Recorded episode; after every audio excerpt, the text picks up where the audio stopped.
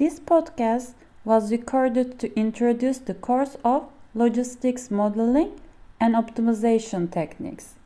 The aim of this course is to present the models used in effective logistics and supply chain management, and to learn how to model, solve, and interpret the solutions for problems related to the supply chain management and logistics.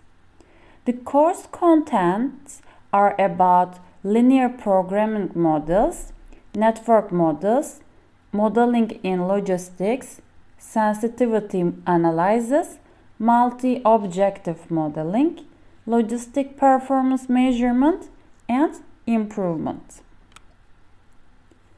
Learning outcomes of the course is to be able to model a logistics systems, to be able to differentiate the advantages and disadvantages of different modeling techniques, to solve a logistics models, to interpret the results of a solution, to use sensitivity analysis techniques for optimizations problems.